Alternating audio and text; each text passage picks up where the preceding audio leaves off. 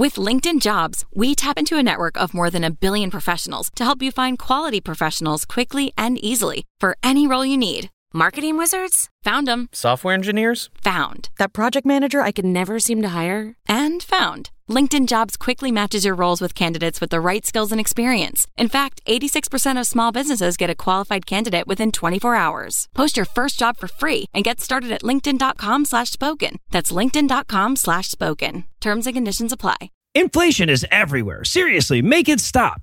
Thankfully, Mint Mobile has given you a much needed break on your wireless bill. Mint Mobile lets you order from home and save a ton with phone plans starting at just $15 a month. Order today at mintmobile.com slash GAM. They should have turned these children down when they were like, "Hey, we want to make a movie here." The a guy at the desk should behind the bulletproof glass should have been like, "Oh, I'm sorry, our rooms are actually exclusively for killing yourself after your divorce goes wrong." So. Uh, what I'm saying is, we don't have a room that isn't spattered in some amount of brain matter we missed. So, no, you have to go to a double tree to shoot your movie.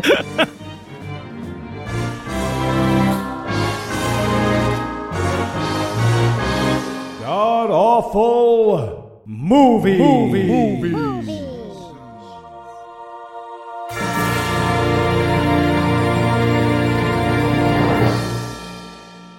Welcome back to the Gamcast, where each week we sample another selection from Christian cinema because at some point we didn't push back hard enough. I'm your host, Noah Lugeons. Heath will be unable to join us this week, but sitting 900 miles to my northeast is my bad friend Eli Bosnick. Eli, how are you this fine afternoon, sir?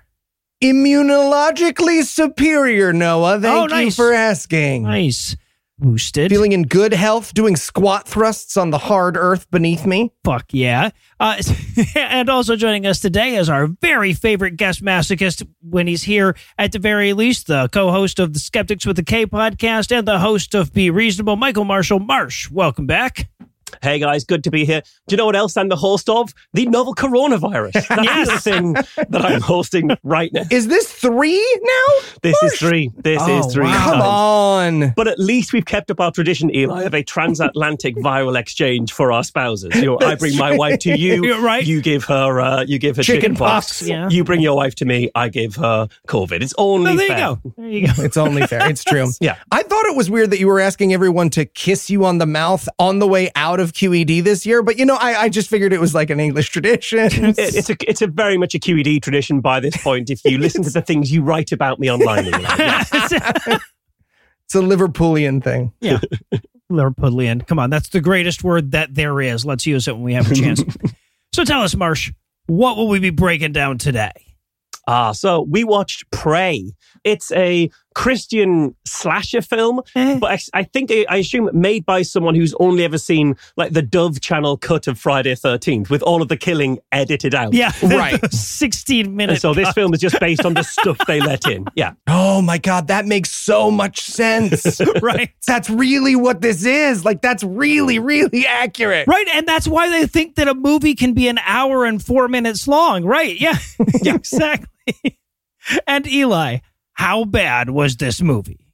Well, if you loved the final projects of your Christian high school's film class, but you hate the liberal agenda of plot and making sense, you will love this movie. I don't say this easily, but this movie could take filmmaking lessons from the goddamn lock-in. It really could.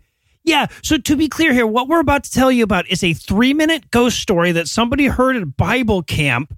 And then they dragged that out to an hour, mostly with very long establishing shots. Yep. Mhm. So, is there anything you guys want to nominate this one for being the best at being the worst at? Absolutely. Uh, best worst miracle. Oh, And yeah. I'm not going to spoil it at this point because it is very, very late on. But all I will say is that we, we've seen Jesus intervene to rescue people before. But this is the best way that has ever happened. And it also, it's especially good because it says at the start of this film, it's inspired by a true story. Yes. And when I see how the miracle happens, I want to know more about the true story. Yeah. We will revisit that at the end of the film. Yeah. I was going to say, I'm very Be sure about excited we have the uh, editor of Skeptic Magazine here to help us Yes. debunk this this real thinker of a mystery. Yeah. Yeah. So now, as I already mentioned, of course, this is a three minute story drug out over an hour runtime, which means nothing happens until the final like 18 seconds of the movie. So I was going to go with best worst music thinking something's about to happen. right over and over again we get these orchestral stings of like huh oh no, oh shit never mind i'm sorry i i had already hit the button i was sure because we're 30 minutes in that something was about to happen but, Something uh, must happen. Yeah. My bad. Have you ever heard of haunted house rushing? So it's an irritating thing and you shouldn't do it. But basically, haunted houses are all basically constructed on the same pop scare mechanics. And so if you wait at a corner for a little too long and then like rush around the corner real fast, you will almost always run into a cast member smoking a cigarette. and that is what the music of this movie does. It rushes around the corner and finds this film smoking a cigarette. right no that's fair And I'm going to go with best worst. And this is a minor detail, but it haunts me. I'm going to go with best worst motel. So Okay. we'll talk about it. But for some reason, this movie felt the need to have a scene and a half in a motel room. And they chose the most murdery, cum and blood and shit stained motel these fine United States had to offer, and they did not know it. It's insane. What, what's so funny is that you know that the Christian high schoolers that made this movie said, "Oh, guys, they rent by the hour. That's perfect for us." That's great for our movie film. uh oh, let's try not to all eat up the continental breakfast. What do you mean a guy killed himself on the waffle maker last night? All right, well, I'll tell you what, nothing happens in this movie, and podcasts don't have establishing shots, so we're going to pad the runtime with an ad and a sketch. But we'll be back in a minute with all the spooktacularity that is Pray. This show is brought to you by BetterHelp. hey, podcast listener. If you're like me and you recently attended QED, you're currently dealing with the very real trauma of Sunday Night Marsh Syndrome, or SNM. Okay, here we go. We don't know why or when, but at some point on Sunday when QED ends, Marsh consumes four bottles of Jägermeister and three packs of wine gums and goes on a rampage that can be hard to forget. Wine gums don't even have alcohol in them, guys. Whether it's him standing on a table offering to show everyone his American wrestling moves at the start of the night, or later in the evening watching him fight his Uber Eats delivery guy because he thinks he took one of his fries, these are traumas that can last a lifetime. And whether you're wrestling with S&M syndrome or just some other difficulty in life, therapy can help. Oh no, I'm I'm sure they're gonna love this intro. Yeah. If you're thinking of starting therapy, give BetterHelp a try. It's entirely online, designed to be convenient, flexible, and suited to your schedule. Just fill out a brief questionnaire to get matched with a licensed therapist and switch therapists anytime for no additional charge. Unlike Marsh, who drunkenly wandered the bar charging people an ugly tax Sunday night at QED. I did not do that. Just to be clear, that is not true. Make your brain your friend with BetterHelp. Visit betterhelp.com slash awful today to get 10% off your first month. That's betterhelp, H-E-L-P dot com slash awful.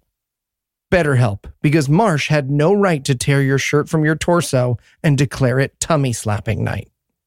You know what? I'm glad you lost your passport. Y'all, we gotta think of something for our Young Warriors project. Nikki's right. The Young Warrior for Christ gathering is just a week away, and we need a way to glorify the Lord in that movie that we promised. For sure. Ashley and Becky wrote a song about how her little brother died in that thresher. Ah, so lucky. Guys, wait. We could tell my story. Oh, here we go. What? It has danger, mystery, and of course, an intervention from the Lord. Caitlin, we are not going to make a movie about the time you saw a black guy at the mall. A black guy at the mall after it was closed, Heather. Guys, guys, look, we don't need some half baked Jesus story to talk about our faith. Let's just tell people what we actually know the real works of God in our lives. Okay, let's do when Caitlin saw that guy at the mall. Yeah, I got nothing. Yeah, no, Yeah. me neither. Me neither. And we're back for the breakdown, and we're going to open up on some very pixelated title cards telling us this movie was inspired by true events. I'd be fascinated to know what they think that means in Yep. this case. yeah. Well, the thing is, like, literally everything is inspired, can be said to be inspired by true events if you're broad enough a definition Well, is that it all- as inspired. All inspiration comes from things that happened. Yeah, no, I, I wrote Yeah. in my notes the event, them watching a better movie. also, they, they seem to think that choosing the font is an effect.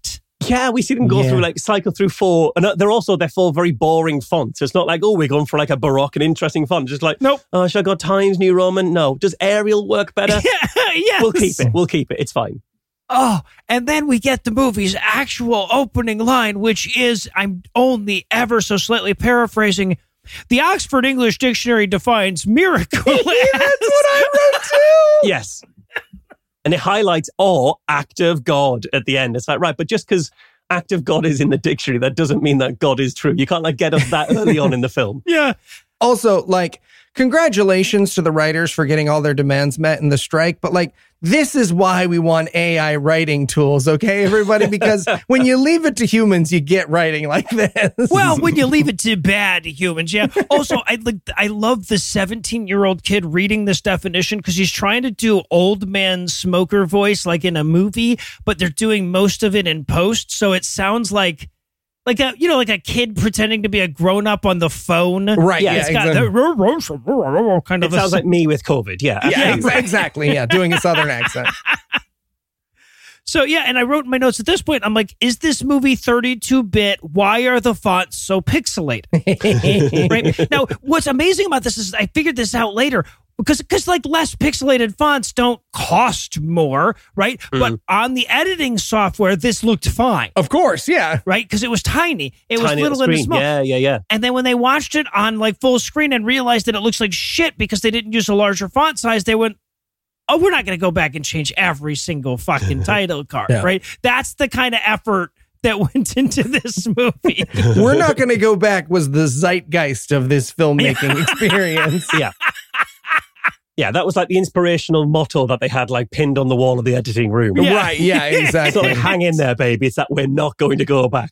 Yeah. Uh, What is it? that David Lynch has that like a place for the freaks thing that he tells everybody Yeah. before they start the movie. That's that was their place for the freaks. Yeah.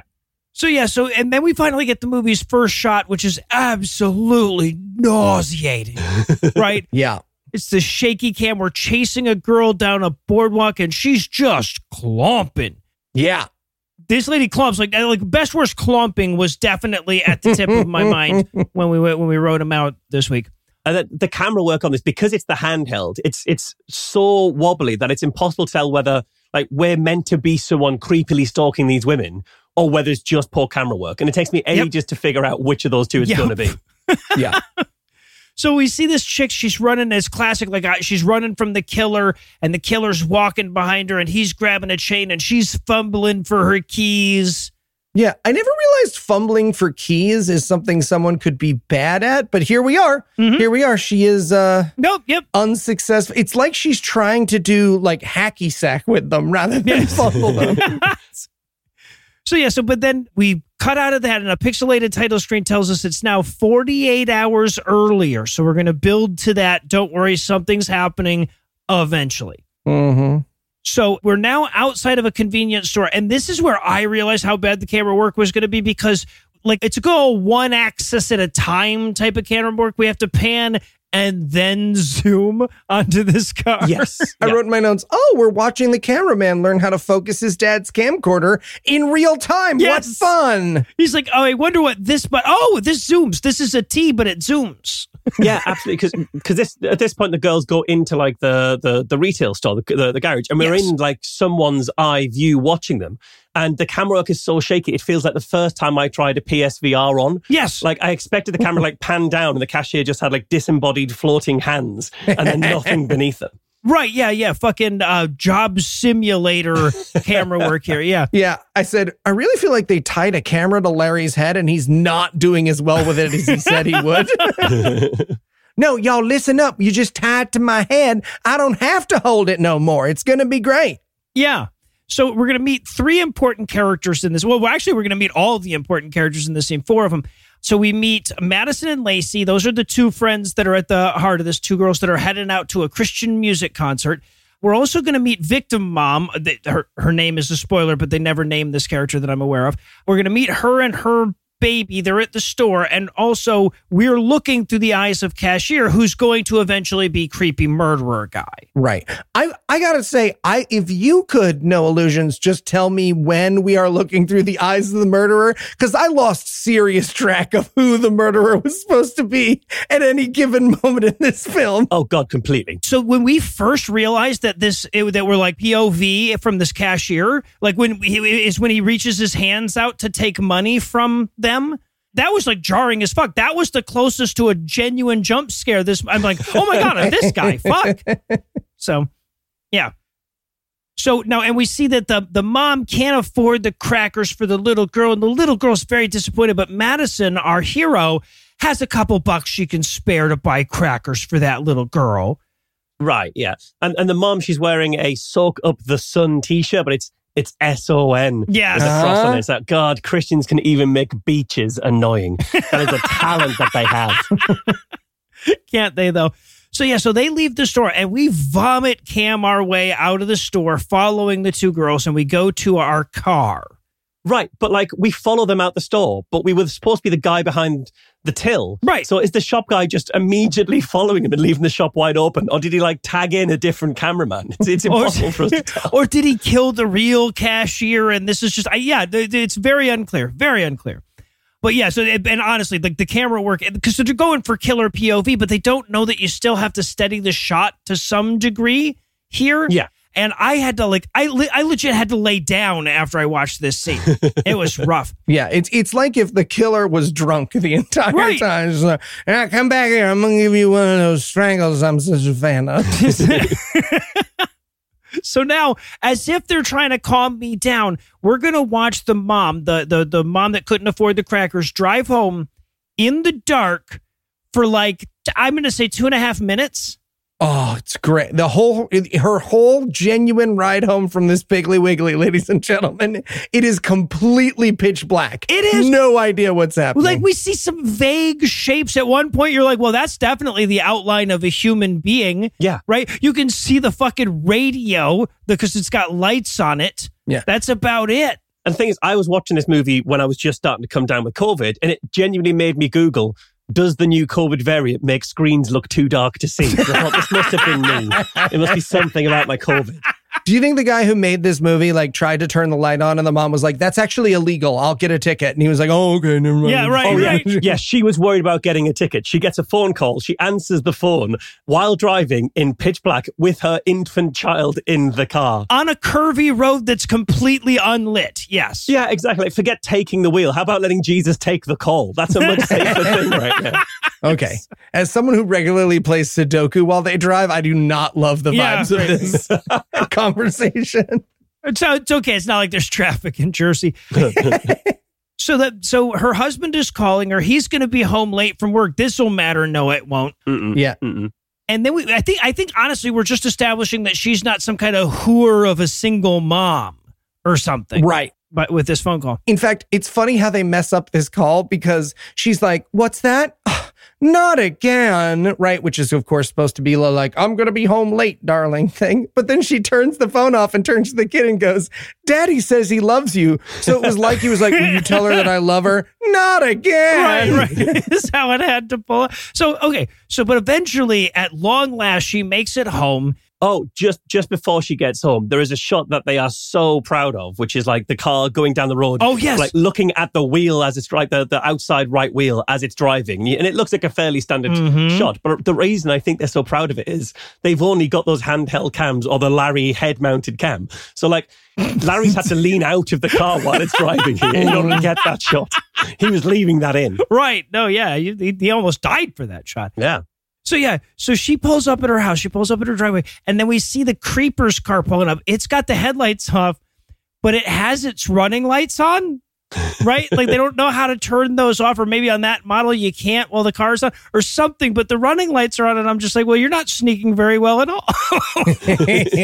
yeah. So yeah, we watch mom get the kid out of the car. We figure that out, by the way, just sort of like, you know, we intuit that. We can't actually see it. It's dark. But she goes home. We watch her put up her groceries. The music fucking pump fakes a jump scare twice in this Yes. scene. This was the first two times that the music was like, boom, boom. nope, nothing. Oh, Stupid. so- sorry, she just Fucking opened- Stupid. I pushed the button and we said no, go, no retakes.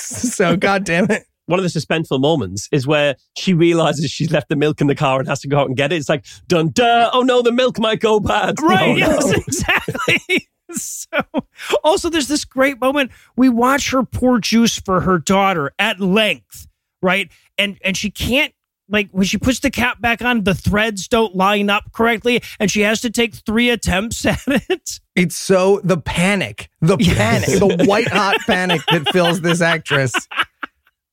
They will find out later. They worked for this shot. God damn it! Mm-hmm. But she goes to give the kid the juice, and something moves behind the blinds. Whoa. Oh, and the rocking chair is moving. She notices that as well. Right. And we're supposed to think this is the bad guy. So, okay, the bad guy moved the blinds. Like, that could be he's opened the door, he's tried again, but he moved the blinds and then, like, aggressively rock the rocking chair in a sinister way. That's a very strange plan from this guy. Because it's rocking quite a bit. Yeah, there's a lot of rock going on. and she goes over. She's very clearly been directed to straighten the blinds, but you can't really do that with blinds. So she just sort of like, right, there's a hanging sliding door Right. blinds. Right. yeah. the- so that she just sort of like pats them, and they're like, and she's like, yeah. I wish we had money for curtains. and then we we watch her to uh, play with her kid for a while. It, it gets to feel like the cameraman just got there too early, and we're all killing time waiting for something to happen. He said he was going to kidnap this family at 8.05. It's 8 fucking 15. I, while we're talking about playing with the kid, and look, we can really dwell because this movie is exactly 60 minutes long. She starts to tickle fight her daughter. I believe, I believe as an American that she starts this tickle fight by saying, Who's your daddy? And if that is the case, if I did not mishear her, I think this little girl should show the movie to her therapist. I think it'll save him a lot of time. yeah, right. I missed that. She tickles her for 20 seconds. It's 20 go- it- seconds tickle session. This movie is a whole, is only one hour long, and Yes. 20 seconds was this tickle fight. Yeah, a non-single digit percentage of this movie is tickling a child. Yeah, no, and she goes, and she, at the end of it, she's like, uh, you want to move the scene along? I'll go check the phone and see if it works. It doesn't. The phone is out. Yeah, I wrote my notes. Ah, she must live next to Noah's neighbor too. Yeah. no, it was my, my cable that he cut the line to intentionally as revenge against the cable company. So, yeah, I live in a fucked up town, man. So, okay. So then we, we watch her go out to get her phone out of the car. Apparently, she's left her cell phone in the car along with the juice. So this is the literally the second time we watch this woman go back out to get something she forgot in her car in the dark. Yes. So she gets in, she reaches away across, she's got to reach way across to get to the phone. Yes. She can't reach the phone because American cars are bigger than my house. Well, so right. It's a long way for her to go. Yeah, no shit. And then she looks in the rearview mirror. She sees us. Apparently, we're looking through the eyes of the killer again, unknown to us. And she screams. And that is literally all the payoff we get for this nine minute sequence. She screams, and that, and the fucking fade to black. Yeah. One sixth of the film. And hey, Yes. podcast listener, let me uh, let me do you the favor that this movie didn't do us. That will never be relevant or have anything to do with the movie ever again. Nope. So just go ahead and flee that 10 minutes from your mind. Right. No, that was just to establish that, and he means it. Right. Yeah, that, that was to establish that, uh, oh, I think Marsh can probably get through this film with COVID. It's fine. Like, yeah, not gonna right, be right. yeah. it's going to be an easy one. And then we get the title, and the title of the movie is Pray, but it's P R A Y. I know Eli spelled it P R A W for some reason last week, but no, it's P R A Y. And and they've included a period. I don't think I've ever seen that in a movie title. Mm-hmm. before. Yeah. Anyway, yeah, so we get the title drop nine minutes into this hour long movie, and then we get credits over a shot of like the concert at a Christian rock band. Yep. Yep. All the actors are named like British businesses, either made up noises or random letters. It's just like Yep. CGG and Twee. Yeah.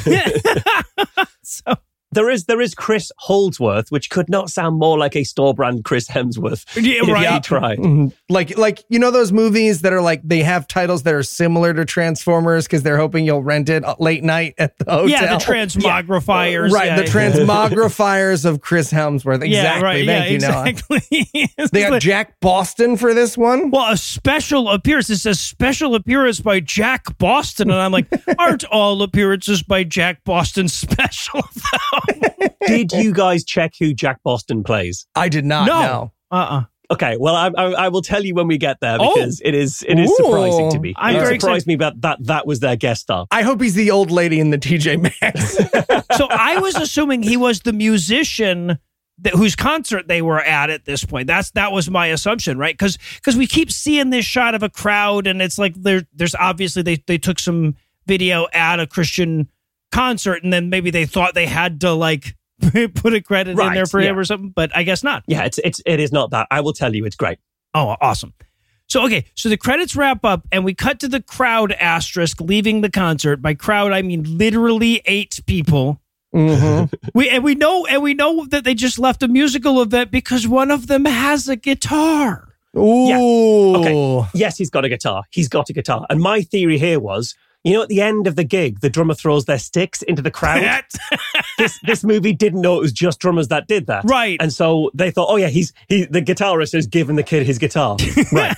My next note is like, oh my god, my theory was right. The kid literally says he Yes. gave me his guitar. So I was mm-hmm. right. That is what happened. Yes, sometime during these six and a half fucking minutes of improvised background post concert chatter that they browbeat out of these poor children, he says, I can't believe he just gave me his guitar. Yep. Incredible.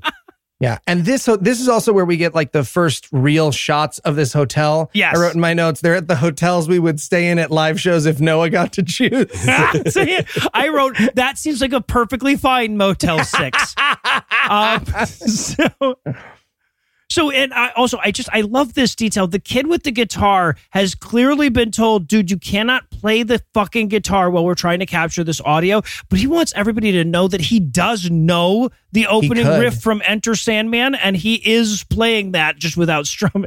he could he could totally at any moment someone could ask him to play guitar and he would go right in it. Also, there's only two people of color in the entire film. Shocking, I know. Mm-hmm. And they switch out in this scene as though the filmmaker's doing some kind of Indiana Jones swap with them. Yeah, so we watch them chatter after the concert for a little while, and slowly, one by one, the kids peel off to go to their hotel rooms to go to bed. Right? Yeah, they ta- they take uh, an effort to make sure they say goodbye to every person individually as they leave Yes. because they're like, yeah, that's that's another six seconds of runtime each. We can get there, guys. We can make it to the hour. Right? Yeah. No. What if you hugged everybody on the way out, except for the black kid? Obviously, you wouldn't hug. Felt him. racial. Felt racial. it kind of did. Yeah.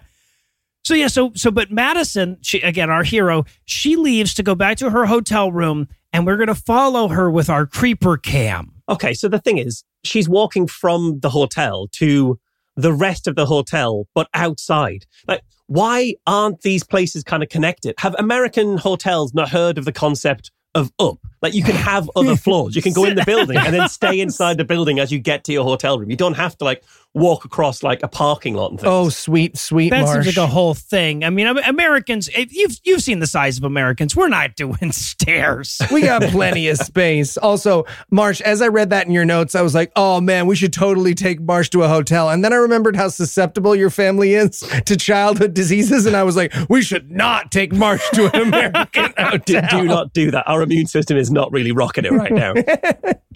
So, and this is where we're going to get, I think, the first of, I'm conservatively eight different. Someone comes up, the person is is scared of them, and it turns out to not be a bad guy or a monster or whatever. That's this is going to happen over and over again. This is my favorite though because it's the black kid who she wouldn't hug earlier. He's come up to get his hug from her. She gets scared. She eh, when he sneaks up, and he, she just turns around and correct me if I'm wrong, but punches him in the dick. Punches him in the dick. 100% in the dick. Punches him right in the peebus. Fan theory here for those watching along and following along with the movie. What's this character's name? The girl? Uh, Madison. Madison. I I thought I was right about that. Madison, I believe Madison has super strength. I will argue that this is the first established All right. of several canon events that prove Madison Right. has superior strength to a normal human being. Okay. I can think of at least two other ones. Yeah. All right. All right. So, and okay, now this is the fucked up thing about this scene, though, right? Because from the moment that she theoretically punches him in the dick, he's gonna like rub his dick through his pants as though, like you know, like when you when you hurt your knee and you rub it, he's gonna do that, and I'm just like, hey man, that doesn't help, right? Well, like I mean, it helps, but like, but it doesn't help with the. With the punch, like you are clearly just taking advantage of an opportunity to rub your penis in the in, in the vicinity of this girl. Stop it! I'm going to need you to stop it. Christians do the weirdest stuff to get make up excuses for an over the pants heat. Can I just say, like, it's a weird call. Yeah, Lauren Boebert's going like, actually, this is pretty tame, really. When you No, I, I punched him outside. You guys just didn't see it because it wasn't on the theater cams. Oh, there's also a great moment where he's like, "I love your purity ring. That means you don't have sex, by the way." And she's like, "Yes, a lot of men respect me for this." And he's like, "I'm sure they do." Why are you rubbing faster? But anyway, so she leaves him. She finally makes it to her hotel room, which is eight fucking parking lots away. Yeah, it's in a different hotel by this point. She's yeah, taking absolutely. a fucking bus to it. At Marsh, as the man responsible for making me go to the Mercure Manchester Uh-huh. Piccadilly Hotel once a year, I will not hear you slight any other hotels, sir. Okay. All right. So here's the thing I love about this. This is yet another moment where the music crescendos for no fucking reason, or as though it's trying to like convince you something happened, right? Because she walks into the hotel room, she turns on the light, and the in the movie wants you to think, oh, the killer's in the hotel room. No, no, he's not in the hotel room. Mm-hmm. But what that means is that she turns on the light to this crappy ass Motel 6 hotel room, and I know Eli genuinely screams. I, I was a pop scare for me. Look, yes, exactly. they, they should have turned these children down when they were like, "Hey, we want to make a movie here." The a guy at the desk should behind the bulletproof glass should have been like, "Oh, I'm sorry, our rooms are actually exclusively for killing yourself after your divorce goes wrong." So. Oh Uh, what I'm saying is, we don't have a room that isn't spattered in some amount of brain matter we missed. So, no, you have to go to a double tree to shoot your movie. So she goes to take a shower. She puts a televangelist on TV. We see her after the shower, and it's just it's so fucking sad because like she's getting ready for bed in her sweatshirt and knee length shorts. Being a prude looks so uncomfortable. So hot. yeah. So hot. Ugh. Anyway, so yeah, so she's watching this televangelist, and this is so great because he's like, you know, maybe you need some help. Maybe you're sitting at home. Maybe you're in a hotel room right now. Maybe you just left a Christian concert and punch someone in the dick by accident. Maybe you have a towel on your head, but strangely you're still in full makeup. You know, it's, it's fucking Yeah. ridiculous. Or maybe you're in a Christian movie right now. So th- these are people we're talking to. Yeah. Yeah, by act, but he says, you know, at some point in your life, all the things are going to go wrong, and you're going to pray to Jesus, and Jesus will be the only one to help you. It'll probably be late in Act Three, if I had to guess. He did lay lay on thick the things are going to go wrong and your life's going to take a downturn and everything is going to suck. Is he trying to talk her into suicide? Does he know what hotel she's in? right? Yeah. to be fair, they just play this clip to give people the courage. There's right. that. no, and it's just there's it's the, on loop when you come. yeah, it's the Fry's dog episode of Futurama on the other channel. They're just they, you know that they know they're brand marketing. They know what they're for. Transmogrifiers. Yes, yeah. and then, but in the middle of the televangelist's sermon, Channel 7 News cuts in to tell us about a bunch of missing people in the area. And we cut to the van from like for pre credits lady, right? Oh, and this bit is so good because you've got the reporter there. The police are like looking in the van and like doing the sort of forensics in the van. And then you've got the reporter stood basically next to them going, Police appear to be struggling to figure this out. And I want them to be like, We're right here, Emily. Yeah, Jesus Christ. I just thought it was cool that they got the footage of the cops trying to find Marsh's stolen car because these guys, these guys might as well be stopping and frisking this minivan. They have no fucking idea what's happening. Well, and she calls him over, right? She has this interview with the cop, and the cop Yeah, goes, he stops investigating the crime scene to talk to the reporter. Right. He stops doing the forensic work. Yeah, yeah. No wonder he's struggling. Right, yeah, he's, and, and, yeah. She stops to say, "Why is it taking you so long to go through this van?" And he's like, "Well, you are not h- helping much." And she goes, Do you think this is related to the other disappearances in the area? And the cop says, and I quote, We're not treating this as a random act at this time. Sure. Yeah. So we're going to assume this is connected to other crimes until proven otherwise. Seems Yeah, like a really weird position to start from. Yeah. Also, the police uniform looks so low quality that I can only assume the pants have like Velcro down the sides to rip away quickly.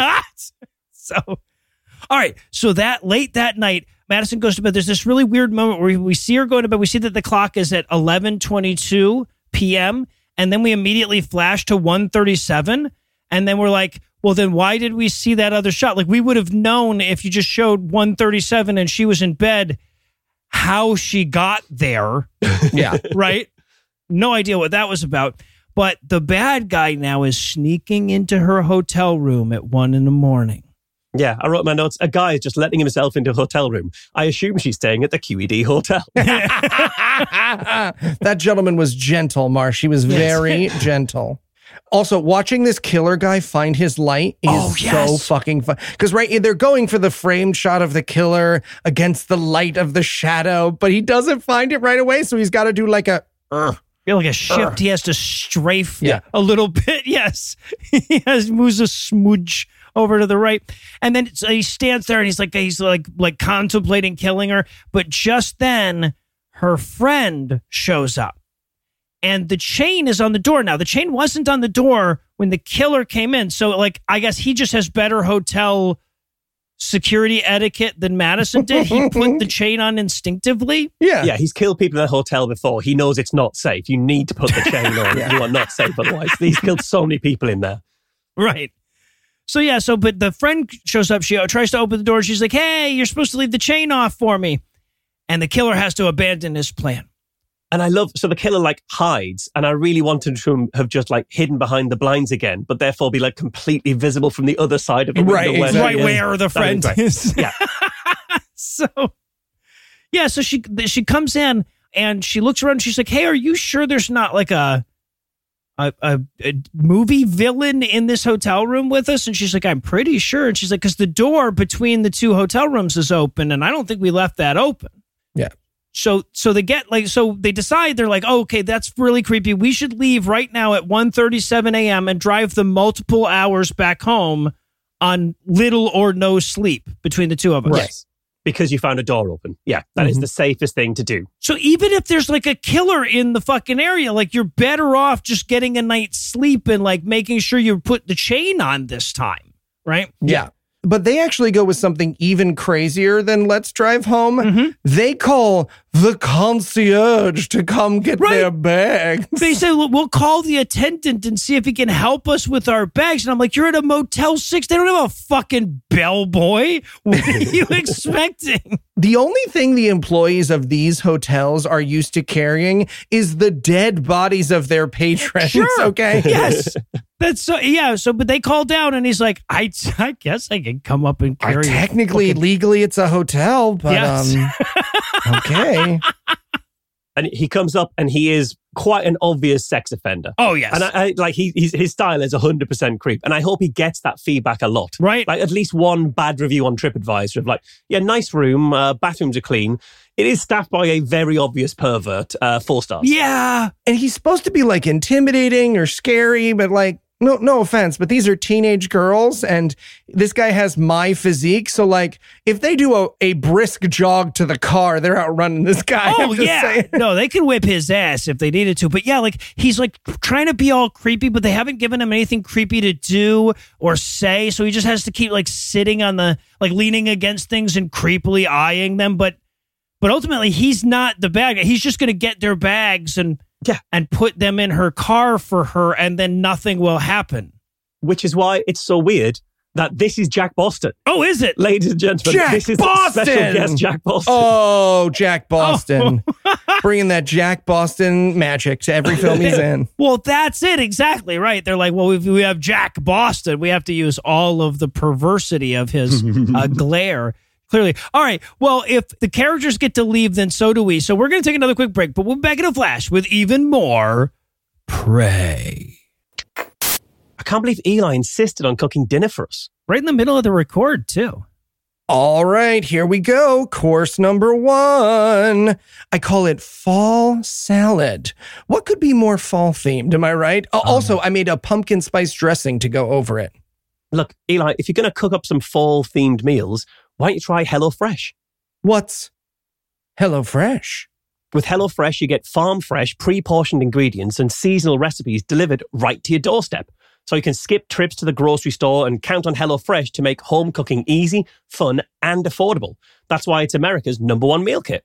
And with so many in season ingredients, you'll taste all the freshness of fall in every bite of HelloFresh's chef crafted recipes. Produce travels from the farm to your door for peak ripeness you can taste.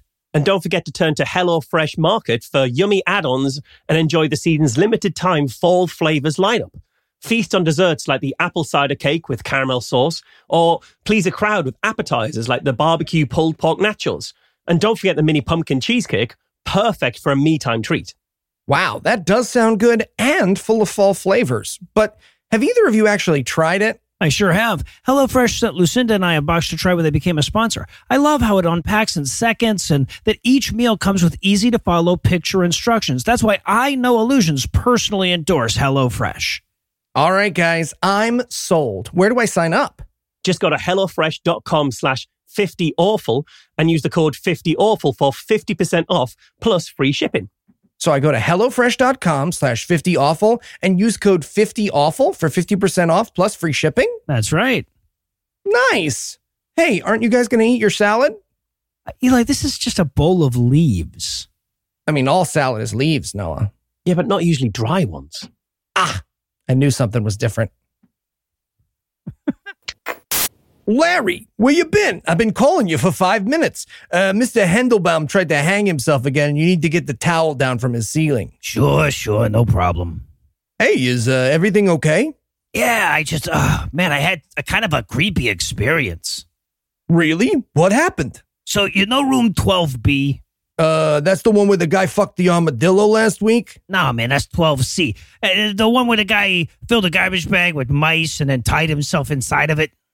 Oh, yeah, sure, sure. What about it? So I'm at the front desk earlier explaining to the one eyed peg that she's got to pay for the full hour even if her client dies. Classic bag. Right? And the phone rings. Was it the police? No, it was the two girls in 12B. They wanted help with their bags. Hey, I told those girls when they checked in that if they wanted help getting rid of a body, they need to call the number on their hotel key. I no, that's the thing. They really wanted help with just their bags.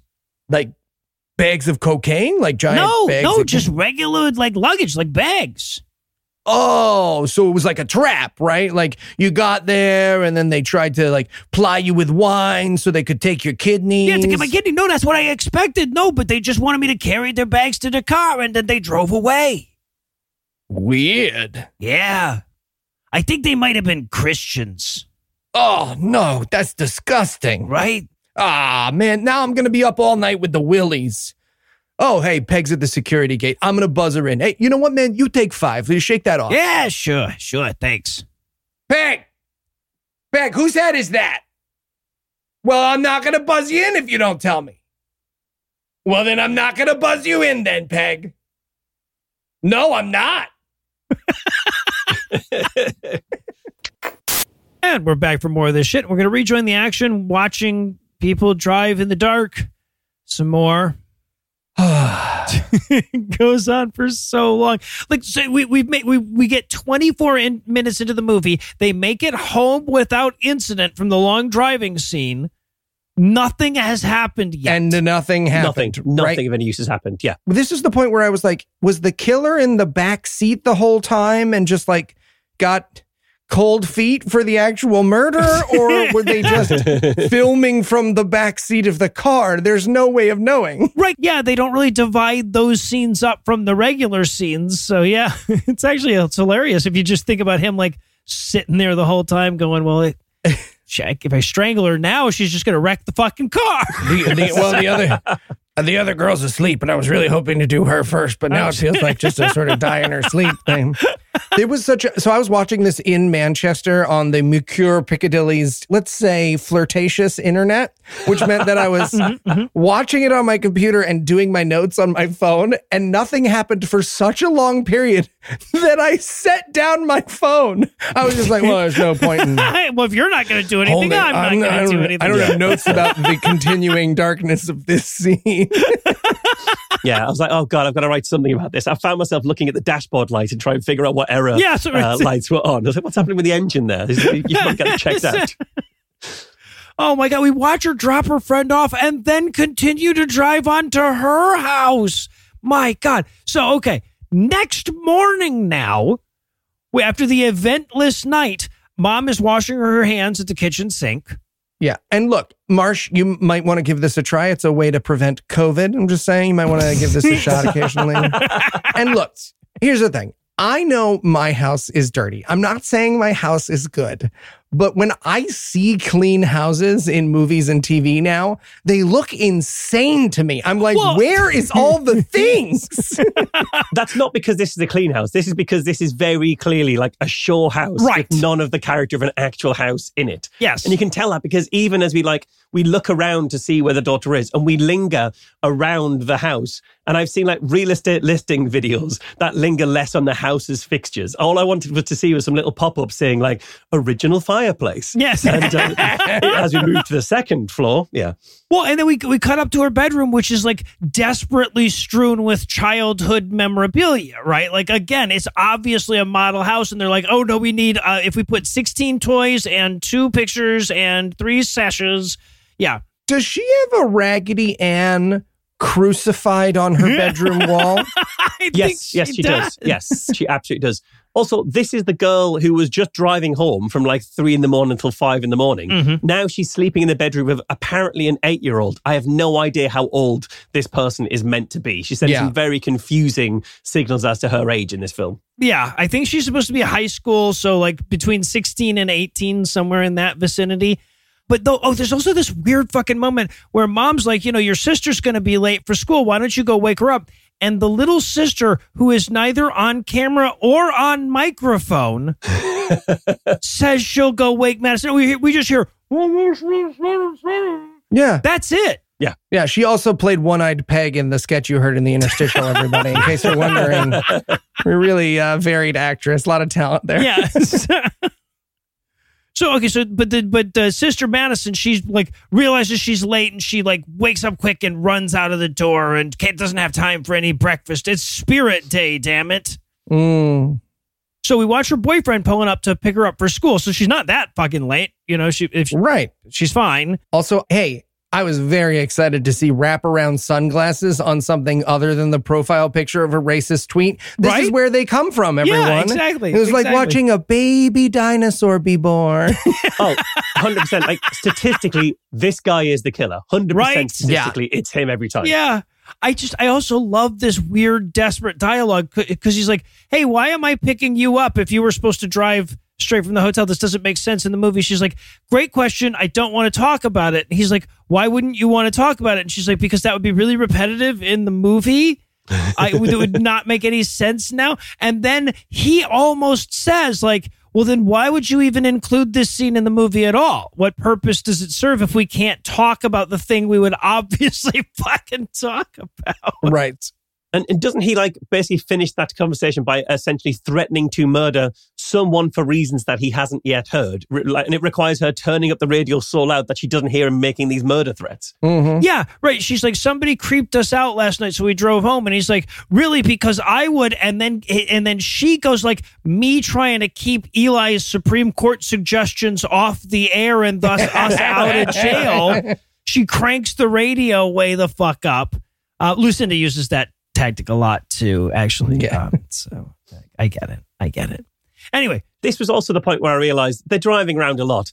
American suburbs are so fucking boring. Aren't Like, they? Every single one of these roads, like, everything around them is identical. At one point, they turn out of the houses and they're driving uh, on roads that go through like some park fields or something, and they're just t- taking lefts and rights for no reason because there's fuck all there. And it it felt to me like someone went on Sim City and then they built all of the roads first before they put anything else down. Yeah. Okay, we've got all of the road system. We can now start putting down our little retail and our uh, residential spots. That's Yeah, I mean, kinda I've, how I've we got do good it. news Yeah. for you, Marsh. That's pretty much how we did it.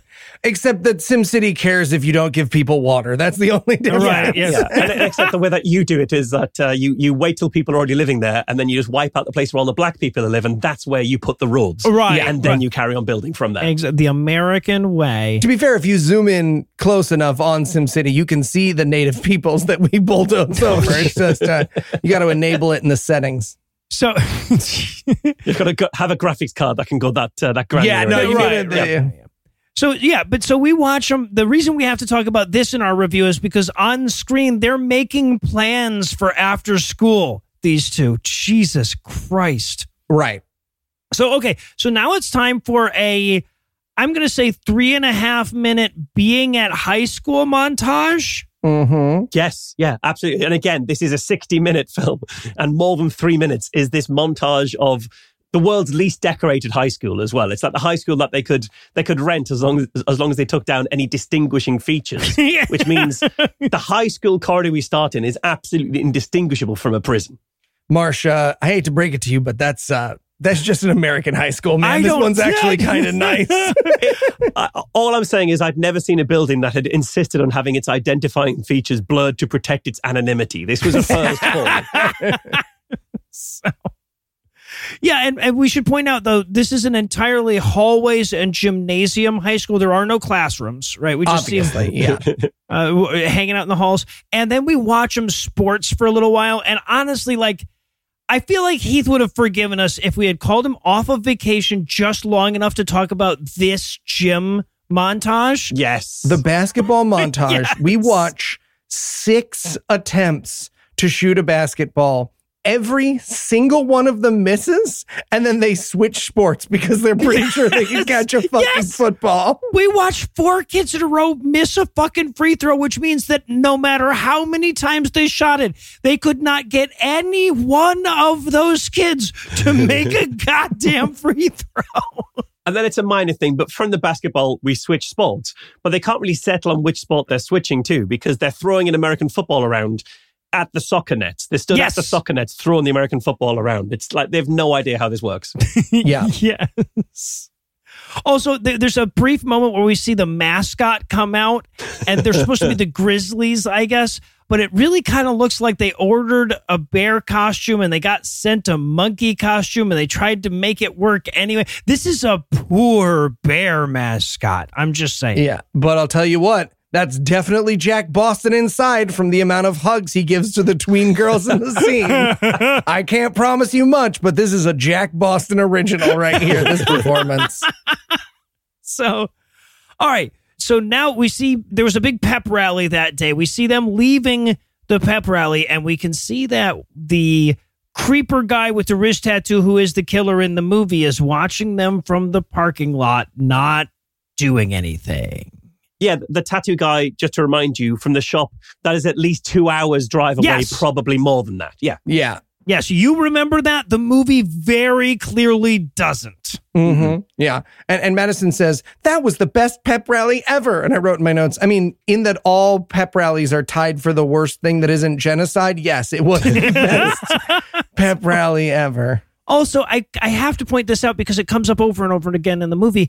Madison is Earth's clumpiest person, right? if Madison, if this actor, ever had downstairs neighbors, she's been murdered now, right? That we know this about her. Yeah, she exclusively wears tap shoes at all times. Either that or, or she's been shooed by a blacksmith like you do to horses and she just can't help herself. Or let me throw this out there. She has to weight her shoes to prevent her from taking flight as a Kryptonian. Oh, there you go. All right, all right. This also this is all starting to come together. The sequel's going to be awesome. So okay, so then there's this moment where the music tries to convince us something happened, but it was really just like she almost got in the wrong car. Right. And she almost got in the bad guy's car. So was that his plan? To just like park up and hope that the person he's stalking accidentally gets in the car and doesn't realize it's the wrong one. And I'd literally written in my notes, that sort of thing doesn't happen. But fun story, I paused the film two scenes ago in order to take my cat to the vet. And while I was waiting in the car outside the vet because I've got COVID, someone literally got into my car and said, Is this my taxi? And I had to persuade Oh, them it no. wasn't their taxi. Just as I'd seen this bit of the film, I was like, Okay, I guess it does happen from time to time. Yeah, yeah. You, you almost feel like you got to turn around and say, by the way, I'm not a killer. You can see my wrists. There's no it's tattoo fine. Are, are you a killer? I, that was like, well, I, I mean, I guess I have to strangle you now. I mean, I Yeah. didn't want to. That wasn't what I was planning, but here we are. So yeah, but so she almost gets in the car, but just then Nut Punch from earlier shows up in Heath's car, right, and goes, "Hey, that's not your boyfriend's car. Don't get in that car." And she's like, "Oh yeah, why would I get into this car?" And she gets in the car with him, and she, he takes her to the next scene, which will happen at the NoFo Diner. Fuck yeah. Let me tell you what happened. Gather round, everyone, take a knee, because a real estate agent and a bad person convinced the owners of this restaurant that that area of fucking Madison, Wisconsin was going to be called NoFo any day now. So it was the perfect name for their venue.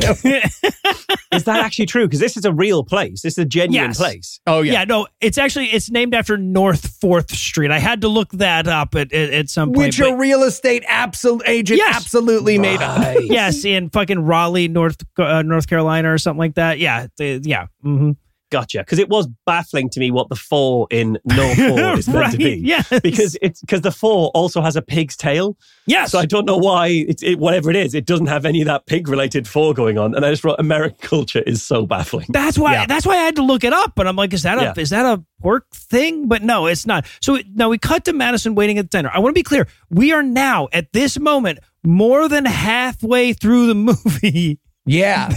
and there is still no sign of a plot. Yeah. So the boyfriend shows up with a a pyramid of four hamburgers to eat Yeah. at this diner. Four burgers. Incredible. And she she's having a diet drink because she wants to uh, make sure she loses weight to be able to get into a dress. And he's eating four burgers, like one like one mouthful of burger at a time, like one burger bang in the entire Yes. way. Yeah, Right. Right. You know those boring comics that are somehow still in the newspaper? He's one of the characters from those, like Dagwood Yes. or whatever. The, yeah, I don't right, even know what right, they're called, exactly. but he's one of them. Fucking Blondie's husband. Yeah. Yeah. So, and also, what kind of fucking establishment is this? Because he walked, they're at a diner table, but he just walked up with a paper plate full of loose fucking burgers. Where are they? What is this fucking place? Oh, everybody in this diner is eating from paper plates. I noticed Yes. that when we got the establishing shot from above. It only serves things on paper plates. Yeah, this was a you can use our diner for your movie, but we're not using the plates agreement Yeah. that So, happened all right. here. All right. Yeah.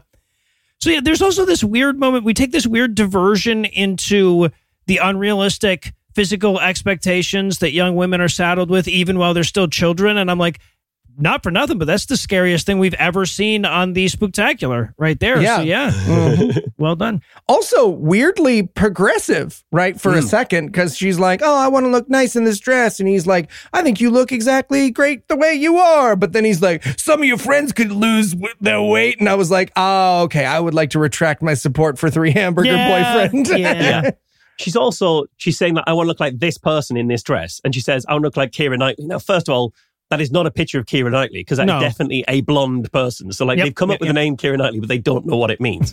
and he says, "Well, you know, I could be dating Keira Knightley if I want, but I'm dating you." It's like you, this slurring full burger child of a man could not be dating Keira Knightley in 2005 when this film was made. Right. Yeah. Yeah, uh-huh. and she she clarifies that too. She's like, "Oh yeah, no, I know." He's like, "You're such a ladies' man." He's like, "No, no, no. I could fuck Keira Knightley right now." And she's like, "Okay, well, I think I'm gonna wear blue to the dance. I don't know what's happening."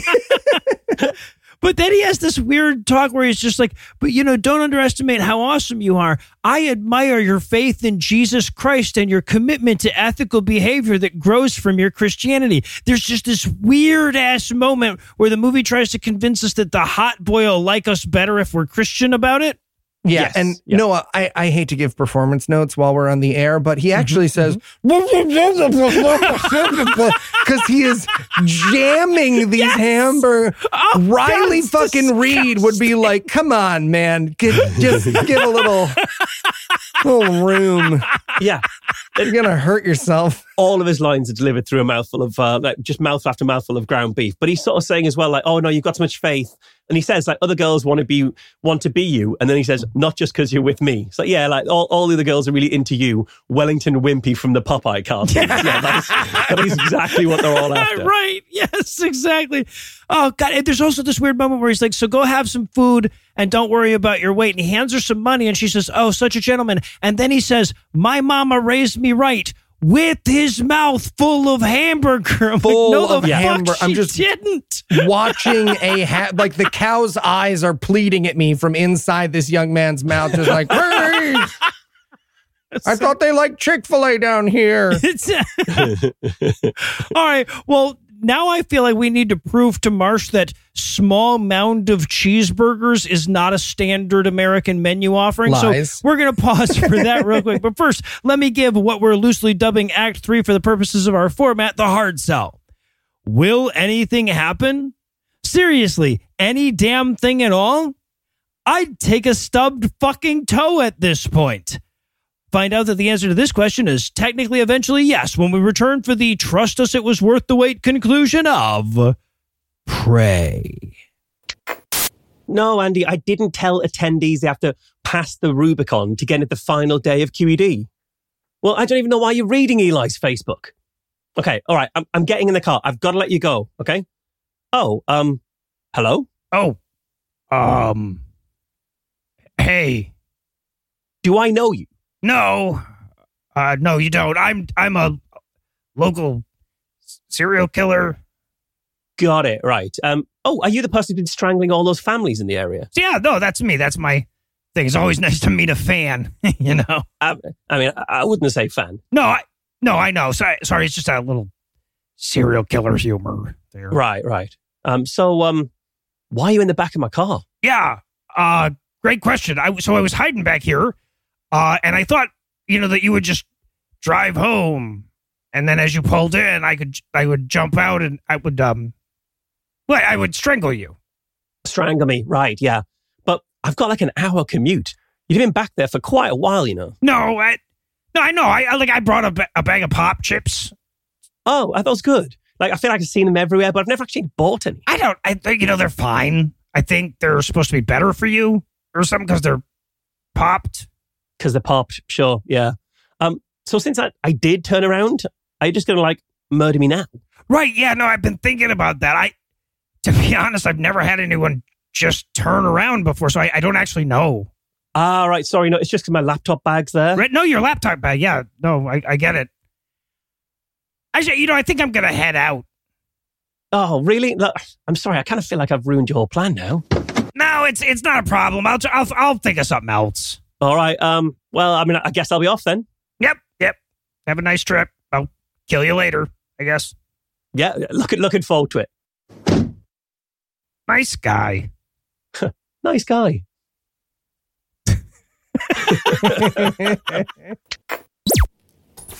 And we're back for still more of this shit. We're going to rejoin our hero at her home, or as Marcia's described it in the notes, generic house in Boringsville. Yeah, yeah, which is 80% of houses in America, it turns out. Yeah. No, As it Marsh's is. COVID got worse, his titles for the scenes got more and more bitter.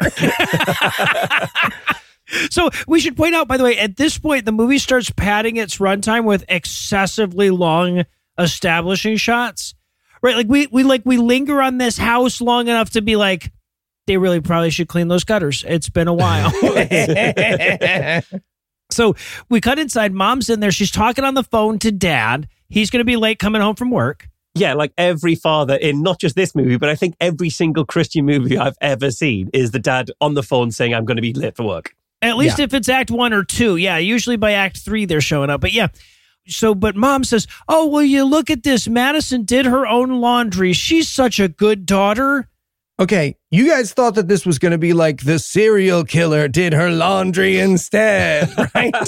I was hoping for some damn thing. I hoped it would matter at all. Yeah. Just picturing Jason Voorhees being like, you know, you don't have to separate whites and coloreds anymore unless you're using bleach. and- Modern you can wash everything cold. There's not heat activated soap anymore. It's, it's all- two tablespoons. Really? Measure it out. Two tablespoons. It's way less than you're putting in the machine. You're over soaping. Side note, and if I can, hey guys, let me uh, let me let me let me bring it down and heath it up here on the podcast for a second because there's 14 seconds left in this movie. Did your guys' mom do your laundry when you were kids? Because I think I found the only way in which I was not spoiled as a child. My mom absolutely did my laundry the entire time I was a kid. Okay, interesting. Uh, we we we split it basically. I, we we had to do all the chores as, uh, ourselves. I think I think she put the laundry on, but we always had to like hang it out. In fact, I once injured my eye really badly and had to have a patch over my eye for a while. And I still had to go and peg the laundry out, even though I no longer had depth perception. and so it was really difficult to get the peg onto a line in three dimensional space with no ability to judge distance. I was almost as spoiled as it is possible to be here. My mom, who had four kids, all about the same damn age, did all the laundry and folded it. And she would call us and she'd have all the laundry folded and set out by whose laundry it was on the table, on the dining room table. And she'd call us and tell us to put it up. And we'd complain that we had to put it up.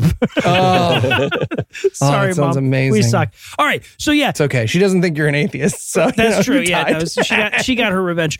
So yeah, so but the reason we have to talk about this, of course, is that nothing is happening in the movie, but no one told the music. So mom walks up, she can hear the shower running, and she's like, "Hey, Madison, is that you in the shower?" And Madison's like, "Yeah." She's like, "Is anything creepy going on?" She's like, "Not a goddamn thing." And the music's like, "Are you sure? Are you sure? It's a sting right here." I mean, she's she's showering with the bathroom door fully open. That's a little bit creepy. That's It's a a little, little weird. weird. Little I mean, weird, I know it's your own house, but still. Yeah. So, but just then, mom goes to put her laundry up and she sees the creepy guy standing across the street and staring at the house, John Cusack style.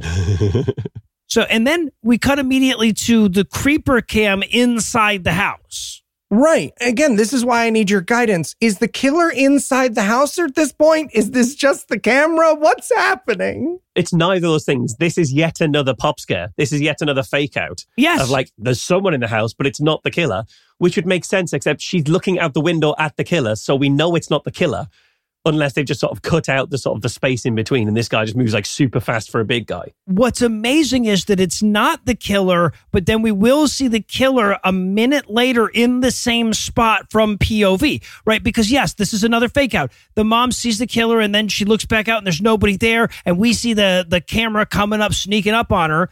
But it's Lacey, it's the friend from the beginning who we haven't really seen since.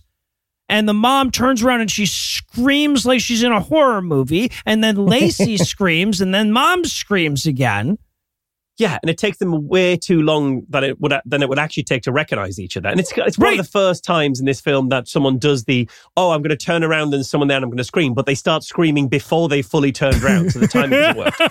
And like, and from our camera angle, it's uncertain. But if you take it, if you imagine for a second, it's a side shot. This is just two women who we know know each other, are within arm's length of each other, just screaming each other's faces for like two straight seconds.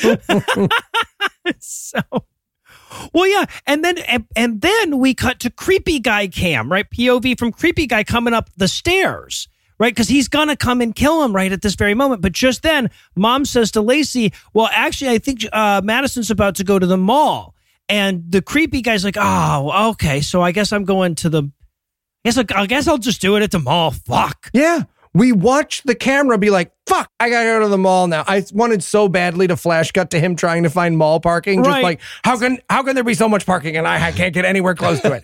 I feel like I should just park far away at one of those spots that's very clearly open, empty, but one of these has got to be open. I'm gonna do one more circle. One more circle. I wanted him to come up the stairs because they just finished screaming. I wanted him to come up the stairs and then they would be all screamed out and they'd go like, "Look, I get you're very creepy. Don't get me wrong, the mask and everything, but we just screamed. I don't have it in me. Can you go out and come back in?" Yeah, like they're both like bent over, like like catching their breath when he Right, comes up. yeah. Like, "Hang I'll be with you in a second.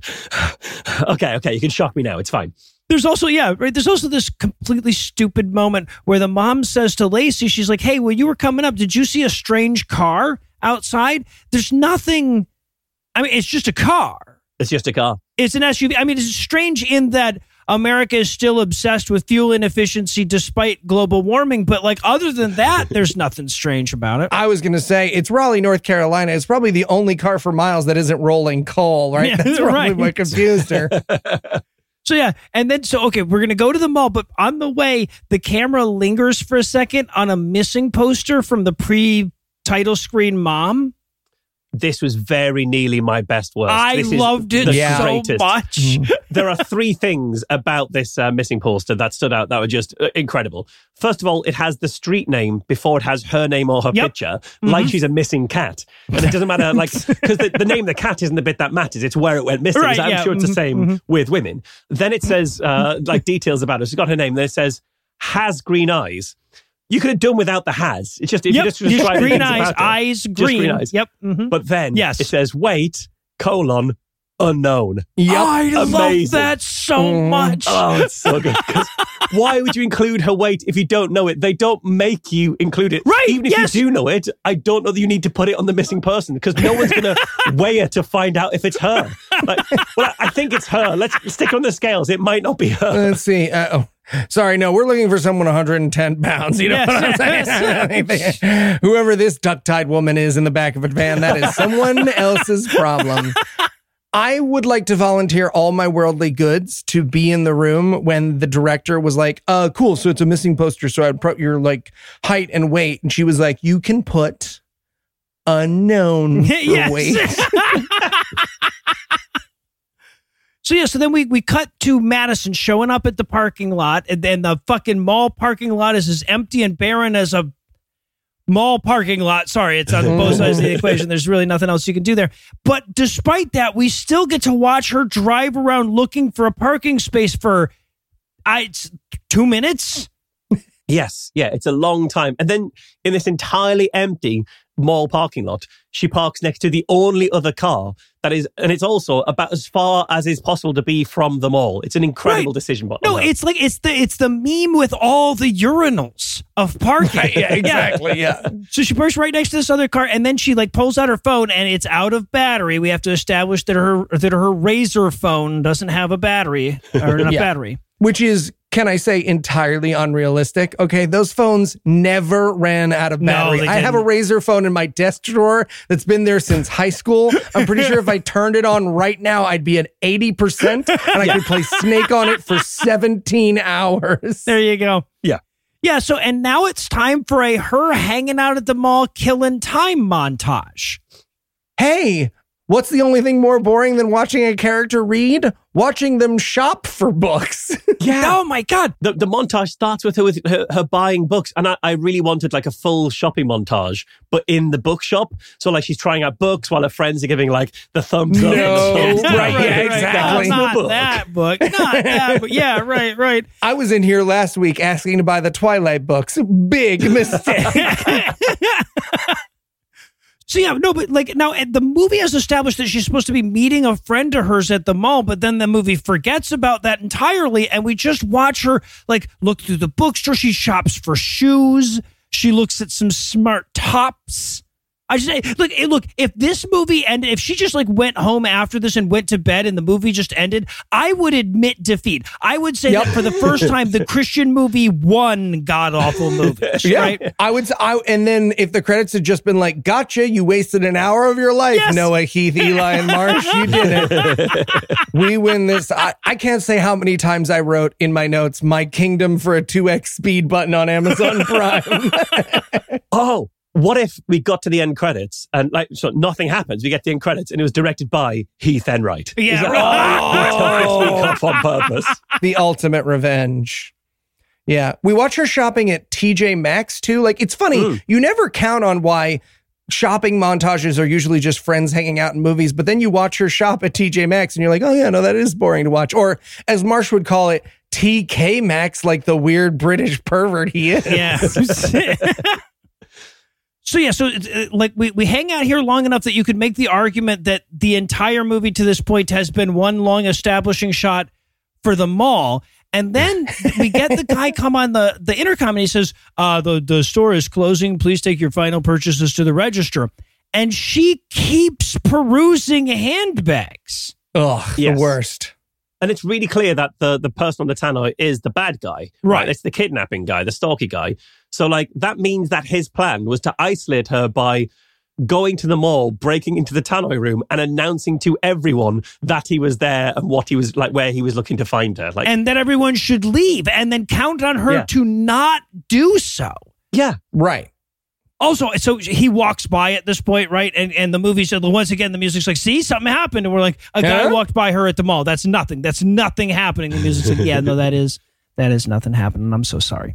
Oh, that was the sting. Yeah. At this point, Yeah. I was like, they, I wrote, they shouldn't just let any filmmaker have access to that suspense sting. Like, you should have to earn Right. the suspense sting. Or at least there should be some authority that can take it away from you when you use Yes, it like this. Yeah. Much as I had to podcast before seven years before I was finally granted a soundboard, you should have to make a certain amount right. of moving. Yeah, exactly. and we should not let, let you have a, a soundboard. And then so at this point they start turning off the lights and she runs into an old lady and everybody screams again because that's just how She people body checks this old lady She does. so fucking hard. Again, more proof of my superpowers thing. Oh, this uh-huh. woman is injured. She's like, whoosh, and she's like, oh, you knocked the wind out of me. Okay. We've been closed for 30 years. Shit. I don't know what to tell you. right because she's like we've been closed for 35 minutes but she does it in the but my daughter died 20 years ago this very night voice what the fuck is going on here Yeah. She goes and by the way the uh, madison says to the old lady she's like by the way your announcer your male announcer on the radio scared me and i'm like why he literally just said, "Bring your final purchases to the counter." Were you scared that you were going to have to pay for that shit? he said, no, what he said, and we, we skipped over it, but he said, thanks for shopping at Kruger's. Like Freddy Krueger's. instead of- Oh, I see, and that's not the name of of the store because they're at TJ which is Maxx. a grocery store. Yeah, We didn't, we didn't establish which, which store they were in. right. But like at any point. So when they said thanks to shopping at Kruger's, I did not know that that was not the name of the store or the mall. Right, I no, had that's I idea. Assumed didn't that give us that was Yeah. what it was too. Yeah, And uh, having spent a lot of time around a British mall, I'm now aware that Brits will just name their businesses any old fucking thing. So why wouldn't it be yeah, Kruger's? right, right. It's not three random letters from the alphabet. What fun. So, and after the third time, she's like, and by the way, your male employee who is on the intercom very masculinely, masculinely, malely talking. And so finally, the old lady says, but ma'am, there's no male employee that works here. And she's like, I need to leave. And she's like, Well, you'll have to walk all the way through the empty, creepy mall because there's only one door that's open. And we're like, Well, how do you get out then? You just would use, I don't believe you. But Yeah, you're lying. I mean, look, don't get me wrong. I've worked in a variety of malls, and when Noah dies, I'm sure I will work in a few more. So I completely understand being annoyed that someone's there after close and you being like, oh no, you've got to walk around the fountain and then through the water. Yeah, Yes. no, that- that's what you right, got to there's do. a But secret. just, uh, you, you'll find a key below beneath one of the pennies. Yeah. No. so and then uh, like this is what I started having my moment where like what what if it was a male employee and that lady's just trying to creep her out and the fucking killer has just been sitting in her back seat now or under her car going like I don't know the mall closed half an hour ago. How the fuck is she not Yeah. back yet? Needs a little discipline. Needs a little discipline. She said she'd be home at four. Like, honestly, let's talk about because this is based on a true story, right? And I think this is the true story it's supposed to be based on. Is like one time I went to the mall and it was closed and there was a guy there and I was like, yuck. Yes, yes. No, it's going to be that. Absolutely. Yeah, so we watch her walk through this mall for so fucking long. It's literally over two minutes, right? Now, I, I should say, we we watch her walk through for two minutes. She gets to a door. There's a janitor there. She can't get out of the door. There's a janitor there. She turns around and screams when she sees him because that's how people react in this fucking movie, right? Yes. Also, to be clear, the janitor is a guy, so the old lady was lying. They Yes. do have a male employee. They have a Right, male yeah, employee. right? Uh, Unless the only killer. other employee we've seen is male. Yeah. Also, it's very clearly one of those knobby doors where you just Yes. twist the knob. Like my notes in order are, ma'am, it's the twisty knob in front of your eyes. It's the knob right there in front of your eyes. The knob, the exit is behind you. Twist the knob, the knob and there's though. even Twist the, the, knob. the janitor's even there to lock it back now. She wouldn't even have to Yeah. leave the door open. But he's like, no, you got to go all the way across the mall. And and she turns to the directly to the guy and she's like, wait, do you mean that after two minutes of walking through the mall, the, the audience is now going to be treated to two more minutes of me walking back the way I came? And he's like, that is exactly what I fucking Mhm. So we watch her walk through, and then finally, finally, 50 minutes into this one hour and two minute fucking movie, the bad guy shows up. Right. And did we all have finally in our notes? That is literally the note that I have when he turned up in block capitals. Yeah. Finally, we've got the killer in this killer film. Jesus. Do you know how long I've been waiting in your car? I was out there for, I was like a dog that dies from a bad owner. God damn it. So I love to because she screams at this point. The the janitor can't possibly be more than a hundred meters away at this point, right? Like that's the furthest he could. So he's probably just like, you know what? Fuck her. I just I hope the killer gets her. She's in the mall I hope it after gets her. hours. You know, that murderer's been around this mall lately, and I, I, her, I volunteer. Also, they're trying to do the like killer walking and she's running thing, which has been shot really well in other horror movies, but isn't realistic as we learn when she quickly creates a hundred yards of distance between her and this ambling gentleman. Right. Well, it only works if the bad guy is supernatural, right, and is able to appear behind you regardless. Yeah, when it's just some dude, he's like, well, now I I don't see how I'm going to catch up. Now you're far. Yeah. right. That's why running is better. Well, luckily for him, she's the stupidest possible person. I shit you not. At this point in the movie, she runs in and she hides in the display window facing the hallway that he's in. Yes, she hides in the glass display cabinet. He'll never think to look at me, look at me here. he he flops around. So they do try to do kind of like a pop scare where Yes. he's like, ah, I'm here. But the way he does it of like, you're in the display window. Like this is the mo- this you're being displayed right now. The exact opposite of a hiding place if you think about You're it. you're on display. I kind of feel bad killing you right now. It feels It feels like I'm playing this game on easy mode. Is all I'm telling Yeah, you. it feels right, strange. So, so yeah. So, but she turns the deadbolt to the door, like nearer there, or whatever. He shakes it furiously, as though, as a certain number of shakes, the deadbolt is like, you know, gonna give up. which to be fair, It's it just gonna be does. like, well, this is that's way too many. It does, though. He's right. He's correct about it is three. And then she runs, she deadbolts it. She runs like, I'm going to say 23 feet away, right? She hides partway behind a counter, but then she prays to Jesus. Oh yeah. So, all right. So she prays to Jesus. She's like, Jesus, like, get me through this. Now the door's open. No idea why. I guess the fucking deadbolt got as sick of the rattling noise as the rest of us. and then, and then Eli's fucking super strength theory really comes into its own. Okay. He pops up behind her, killer style, and she instantly knocks him unconscious. She smacks him unconscious. Yes, yes. And I, I think one of the reasons she's able to do this is his plan to sneak up on her was to be a, a very obvious store mannequin, and that's not worked out well for him. yeah, because that's true. You can, it's very easy to knock those over. Well, he's all dehydrated from hiding in the car for three and a half hours. I get it. Well, and he had to sprint to make up that big head start that he gave her too. Yeah, right. Right. So yeah, he she smacks him once. He falls unconscious. She starts to step over him. She picks up his brick, and I started chanting in my fucking office, "Brick, brick, brick, brick." But no, no, she doesn't smash his head in with it or anything. I will say, if we had gotten a full Game of Thrones head pop here, this would have been worth it. I might protest this episode. I think I would be like, "Yeah, this is great." Right? They Totally had just been it. like, "All right, everyone, Yep. we have exactly one dollar for the rest of this movie because we spend it all on the practical special effects of Steve's head exploding under a cement block." So yeah, and then so she steps over him. She goes into this room where she sees an exit sign, but she still can't get out because she doesn't have, hasn't figured out how the knob works or whatever. So then she has to like she prays to God again. Uh, apparently now that she's got his ear, she just won't leave him the fuck alone. She's like, Jesus, help me find an exit that's open. And he's like, Yeah, okay, cool. I'll Morpheus you the fuck out. They're under the red signs. I don't know really what. I gave you There's little superpowers to arrows slap the guy unconscious. just everywhere. Yeah, so she has to step back over him. Now at this point, and you guys help me out here because I don't know what the fuck's going on. He has her car keys, Mhm. right? Are they her car keys? I thought these are the keys to the mall that she uses to get out of the door. Oh, okay, all right, that's possible. But like later on, we're gonna like imply that he had her car keys at some point. Right, yeah. I, I think these are the mall keys, but then I was thinking, Okay. well, how is the guy who works at the garage that's a three hours drive away? How's he got access to the keys to this mall now? Do they think just anybody who works in retail has like a, a skeleton key to all shops. Well, yeah, no, I think he killed the guy who does the announcements, right, and took his keys. so, We're, we're filling a lot of this plot in off camera. yeah, right, right, aren't we, though? Yeah.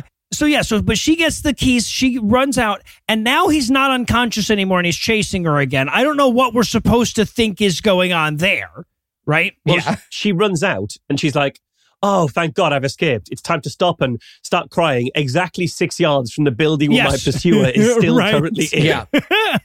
she runs down to water at one point. I was like, Are you friends with fucking Aquaman? Why would you run towards water when you're Right. being chased? She hides under the bridge that goes across the water. And I thought, as she hides on the bridge, he starts to step on the bridge. And I thought, Oh, I hope she asks him like a riddle to prevent him crossing. Oh shit, I know this one. The uh, the fox and the grain. You take the grain Together. Oh, God, no, there's a and the grain. Yeah, and then you go get the fox. Shit. So, but then, so, but she gets it, like, he walks by her and then she goes to run the other direction, but she clumps so much that he can hear her. Those Yeah. clumps were foreshadowing, damn it. hmm But this catches this catches us with the beginning, right? This is the her fumbling for her keys, trying to get into her car scene that we saw at the very beginning. We've it's been forty eight hours now, I suppose. Yeah, she gets in the car and he makes it to the side. And remember, he grabbed a chain at the beginning, but they didn't have slap her car with chain money. So he just mm-hmm. stands there being like, Oh, if there was a way to get through this force field you call Yes, a car right, window, right. I Yes. would give you a real murdering young lady. also, she's trying to start the car at this point. Yes. So by the time he gets to the car, he sort of, rather than doing it, he sort of leans in as if he's going to help her with the ignition. No, you got to sort of turn it. No, don't put your foot on the clutch for too long because you're going to flood the engine. Give, give it a moment. Give it a moment. No, no, you gotta, you gotta. Uh, so you're doing it too hard. You, you've locked the steering wheel. You need to jiggle the steering wheel. Yeah, no, it's an automatic transmission thing. It's, it's actually good if you're like oh, skidding. But the but the car won't start. There's not even they don't even bother to do the car won't start noises. I thought it was because they were they're lazy. It's it's even better than that. But then she says, "Jesus, please start my car." And I'm like, "Yeah, because if you've got the superpowers, use them right away." Also, but uh, this is also where I started making notes of like you know like. Why didn't you just start with Jesus? Please give this guy a coronary, right? Like that would like that would have saved you two prayers. You're just not thinking this through. You're using your powers wrong. Yes. Yeah. But the, the car starts and she drives off and he just stands there swinging his chain like, oh, I should have smacked the fucking window with Chain the hit chain. the God car damn it. with the Chain. chain. Oh, damn it. What was I even thinking? I was just so excited to have it. So- and okay, and then she makes it home without incident. We cut to like her mom and her dad now chatting after she's told them this story and gone to bed that night. Right. and of course, we introduce dad by mom like standing there wringing her her hands. He comes up behind her. She turns around and screams. Why does everybody turn around and scream at every single thing that's happening? Can someone just like react to another human being's existence in a normal way? I feel like everybody would just start wearing bells in this house, right? Yeah, can we have a new rule where you've got to say, "Is anyone there?" before you turn around? they have to answer. I just want to see this family at other events. Like they're doing Right. the first look at their wedding, and she turns around and he's like, oh, and she's like, ah! But yeah, so mom and dad talk a little while and they're like, wow, that story she told us, that sure was creepy. It's a good thing that God intervened and kept anything interesting from happening at any point in this movie. And this is what I wrote in my notes. Oh my God, the entire impetus for this movie was someone watching a slasher movie and saying, well, you know, if they just prayed to God at this point, then nothing would, they would have got him out of this entire mess. And them showing us that. Yeah. Yes. Although I did still have hope at this point because I was like, wow, there's there's ten minutes left. They're going to have to really work to like resolve that whole missing lady plot from the start. No, No, they won't. They'll, no. they'll just not She do that. forgot Mm-mm. about Yeah. her. So dad's like, well, you know, she said the car wouldn't start, and I uh, so I should probably go check on the car. What I'm really concerned about is the car. Yeah, right. Swear to God, if she flooded my engine. Well, she didn't do that. We know she didn't do that. she sure didn't. He goes in, he pops to it, he looks in. Now we don't see what's in the engine, right? We just see his reaction to what's in it, and he's like, "Honey, you need to come in here." And we all had this same thought of like, oh my God, the fucking, let me guess, the battery is missing and Jesus started the car anyway. But no, Exactly. It's so much dumber than that. He says, and I quote, the entire engine is missing from the, The car. entire engine. This is the greatest, the greatest. Debunk that. Marsh. Debunk Oh. that. this is incredible. And I, I love this so much. Again, this was my best worst because this movie claims it was inspired by true events. Yep. She drove home without an engine. But leaving aside the miracle aspect, the bad guy removed her entire engine The to stop entire- her He escaping. could have just Yeah. took the battery. It's like it's like a six-hour job to, to, like, to take an entire engine out. You need a winch. Like the Yes. engines, they weigh like three hundred pounds. exactly, and then and they and they and they're connected in a number of different places. So many places. you need like different types of like so many different wrenches and And where did he even put it? Well, like, Did he winch it, like take it? Did they drag it out to the water? Like, no wonder, like the lights went off in the mall. It took him forever to get the back to get the engine. Well, that's out. what it is. He was waiting so long. He was like, "Oh, you know what? I'm in the back of the car. I should go take the battery out in case she tries to run away." And he waited for another hour. And he's like, and he's like, well, you know what? Now I'm going to take the whole goddamn. "You know what, Gary? You know what, Gary? You've done the battery thing before, and I think you've earned a treat. Let's take out the whole." You know, engine." you're an overachiever. That's what they always said about you in school. Jesus Christ. And that's the end of the movie. But we get these amazing fucking credits. There's still like seven minutes of credits, despite the fact that only four people were involved in the making of this film. Fuck yeah, there are. So first we get it comes up and it's like, you know, with it's uh, Matthew 19, 26, with man, this is impossible, but with God, all things are possible. Because the, the Bible has no profundity whatsoever. And then we get the the credits are rolling. Like we get Madison talking to the cop that was interviewed before with the with the tearaway pants. Right. When? Right. When is that happening? I don't know or why. Because she drove home. Right. No, this was, I, and, and again, I think the movie has forgotten that that kid, that that murderer or whatever, that missing lady was like hours away in a different town, possibly in a different state. Yeah. Why would they? Anyway, yeah. so, and then we, we get that, and then we get the kids sitting around a campfire with Guitar Kid going like, this whole story is such obvious bullshit. This wasn't inspired by true events. Yeah. The fuck are you talking about? Hey, were you uh were you late home from the mall once and you told your insane Christian parents that you were stalked by a serial killer? Yeah. She said that most people think I'm lying when I talk about it because I'm obviously fucking lying. Right. about Because it. this is not a true I'm thing. hundred percent lying. could not be lying more. that happened in the world. Yeah, yeah. And and the one kid goes, "Wow, it's like something out of a movie." And I'm like, "Slow down, movie. Slow the fuck down." I mean, it is like something out of a movie, but it's like it's a bit of the movie that you then go on to put a lot of other stuff around to make it a movie. Like, Right, yeah, like- right. No, it it's could like be- six minutes from Halloween. Yeah, Yes. so, and then I love too. They got they have like the rest of the cast listed alphabetically in the in the credits by first name. And then we get a blooper reel. we do get a blooper reel. We get to watch and we get to find out that like mom had so much more uh, trouble opening that juice than we could have possibly imagined. yeah, we were really saved a lot of footage. They also, I don't know, like, look, I almost never feel bad for the people whose movies we review, but watching these people have fun making this movie, I was like, oh, they had so much fun making the movie. And then I remembered that they were like, oh, if you get murdered, it's your fault for not praying hard Yeah, enough. And I was like, yeah, okay, I'm back to it. yeah, Also, they all got bed bugs from that hotel. So, you know, it's, it's, it's all. Yeah, working out. probably, probably, and syphilis. Yeah. All right. Well, Marsh, thank you so much for hanging out with us, and I promise the next movie we do will have some sort of incident at some point. I do not promise that that. promise. You cannot thank keep that promise. you. Yes.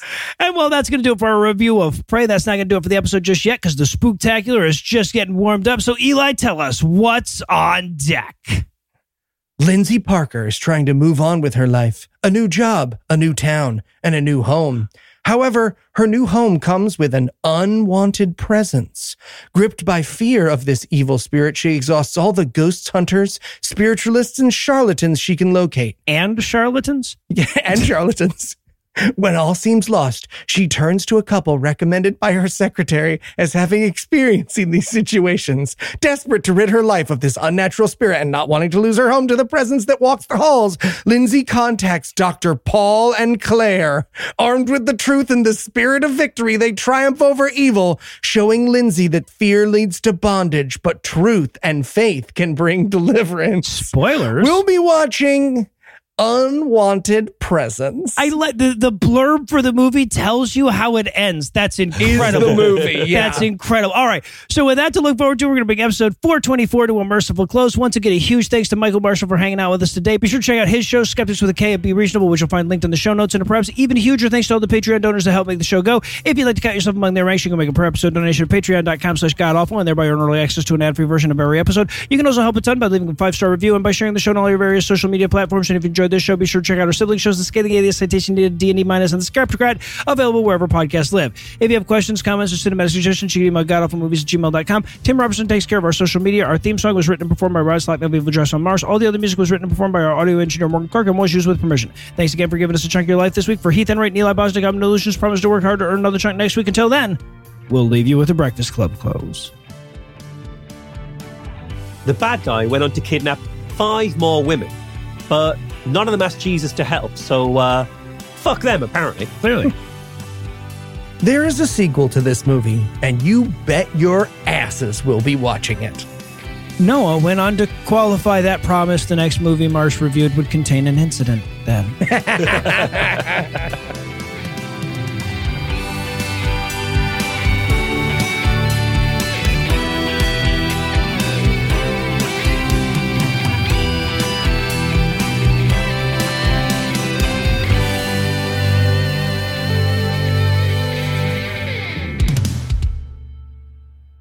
Sorry, My voice was not stretching too female. Uh, No, so yeah, no, I got was it. no, no, you had to be the guy. You had to, yeah. Just putting this down in your permanent record, not a team player. Hey, I share. I share COVID. I Yeah, share lots exactly. of things. Yeah. The preceding podcast was a production of Puzzle and a Thunderstorm LLC, copyright 2023, all rights reserved.